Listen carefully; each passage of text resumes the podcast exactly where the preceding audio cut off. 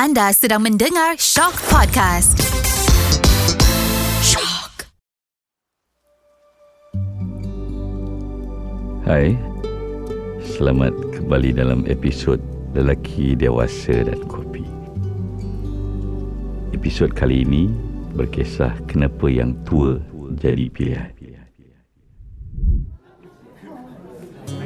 Saya tak kisah bos kalau dia pilih tu masih muda dan kedudukannya lebih baik daripada saya. Saya hanya mengangguk.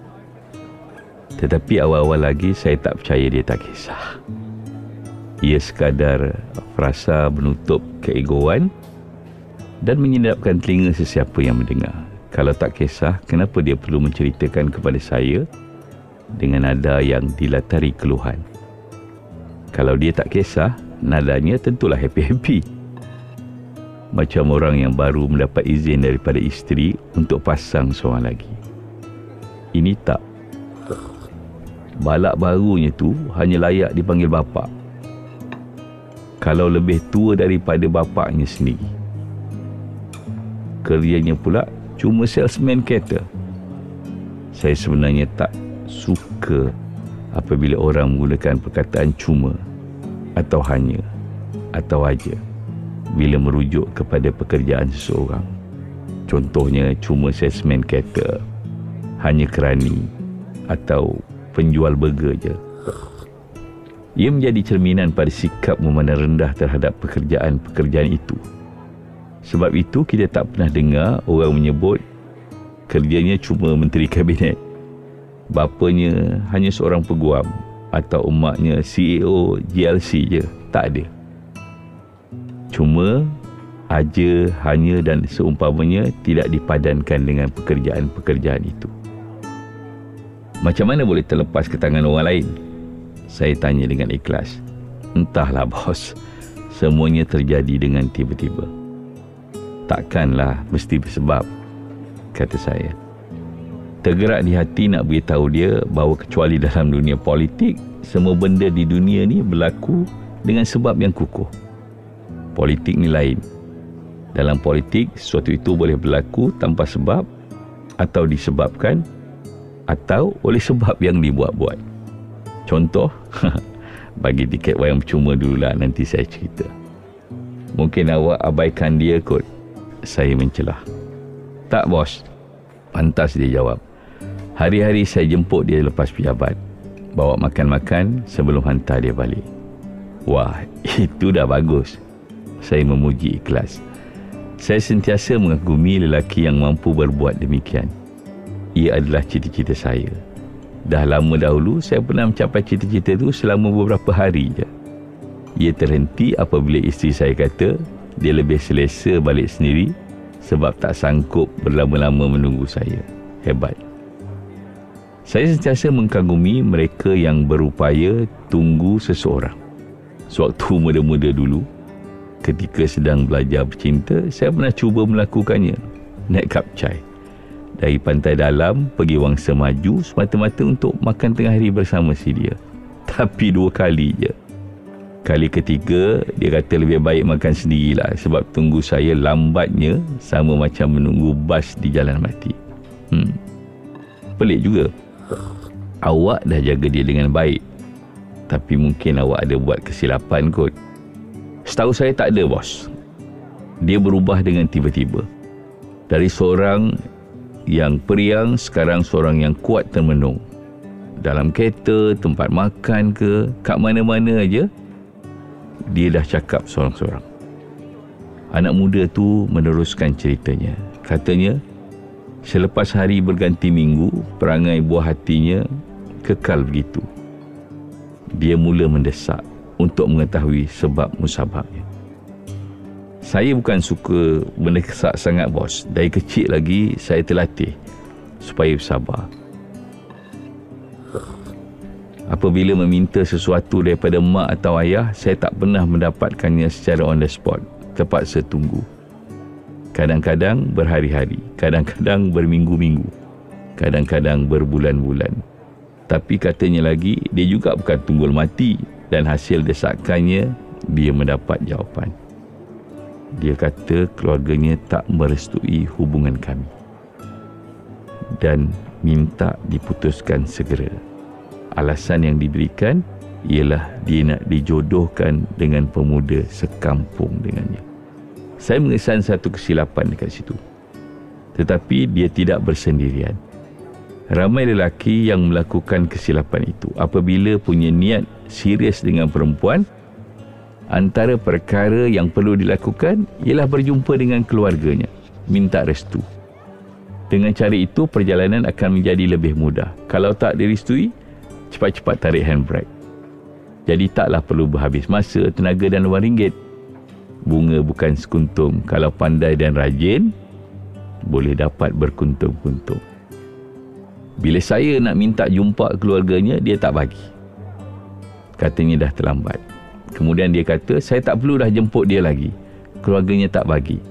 Sebaliknya bapa saudaranya yang baru bertukar dari Ipoh ke KL akan menghantar dan menjemputnya setiap hari. Saya boleh bayangkan perasaan dia pada ketika itu. Sebab itu pesan saya pada anak-anak muda yang sedang bercinta, elakkan daripada membina kebiasaan secara bersama. Maksud saya, jangan hantar jemput setiap hari macam orang dah laki bini. Lakukan lama-lama sekali saja. Begitu juga dengan makan dan minum. Jangan selalu sangat bersama. Kalau bersama dengan orang lain, tak apa. Tapi bukan dengan dia. Datu ubah-ubahlah tempat makan dan minum.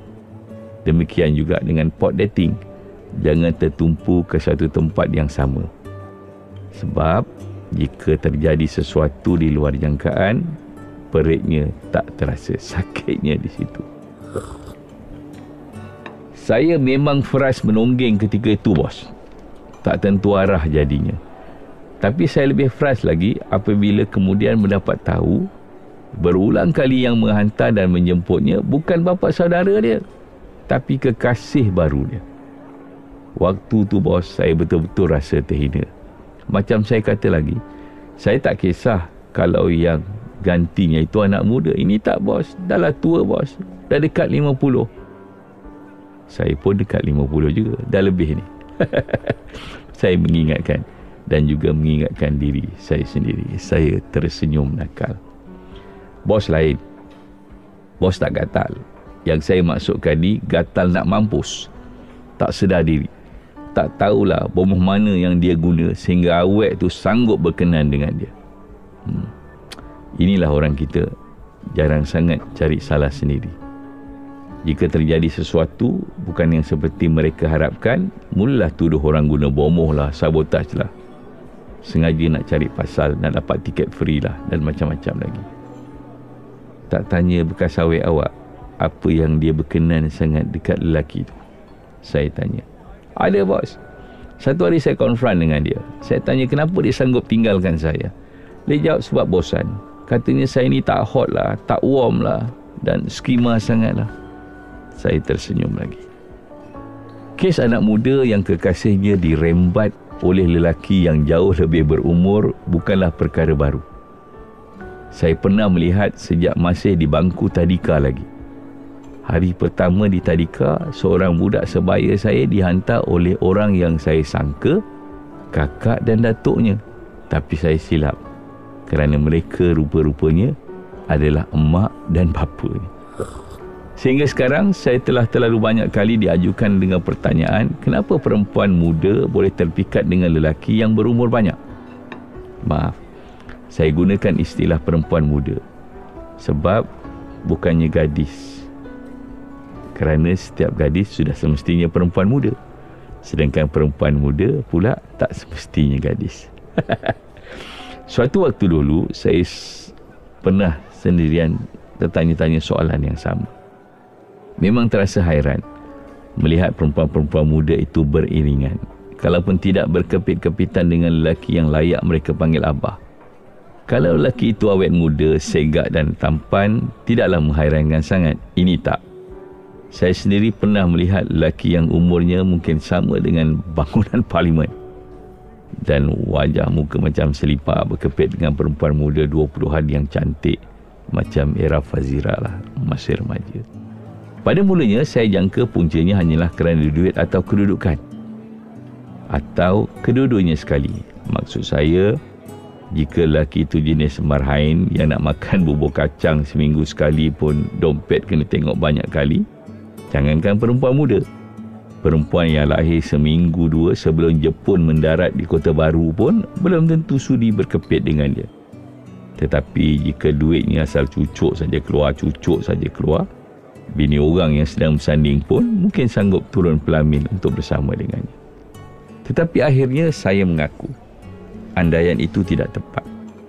Sama seperti kes anak muda yang buah hatinya dicilok oleh salesman kereta tadi. Banyak kejadian di mana lelaki berumur yang hanya biasa-biasa je tetapi tetap mampu menggoncang jantung kalbu perempuan-perempuan muda. Sebabnya, apa yang didambakan oleh kebanyakan wanita?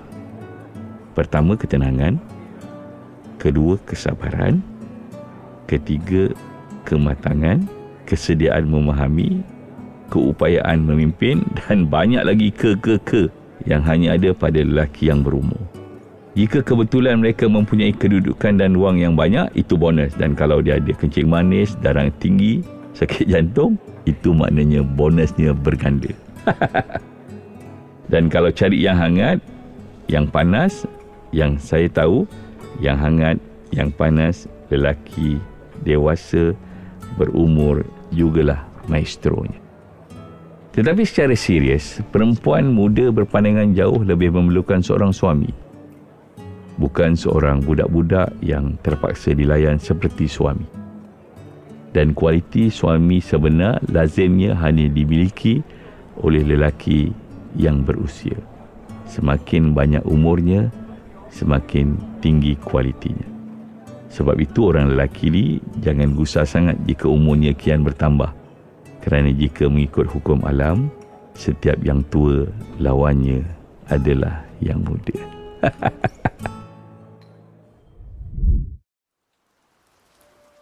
Sekian saja kisah kali ini dan untuk lelaki muda yang punya ramai kekasih muda berhati-hatilah. Jumpa lagi di episod yang akan datang Lelaki Dewasa dan Kopi.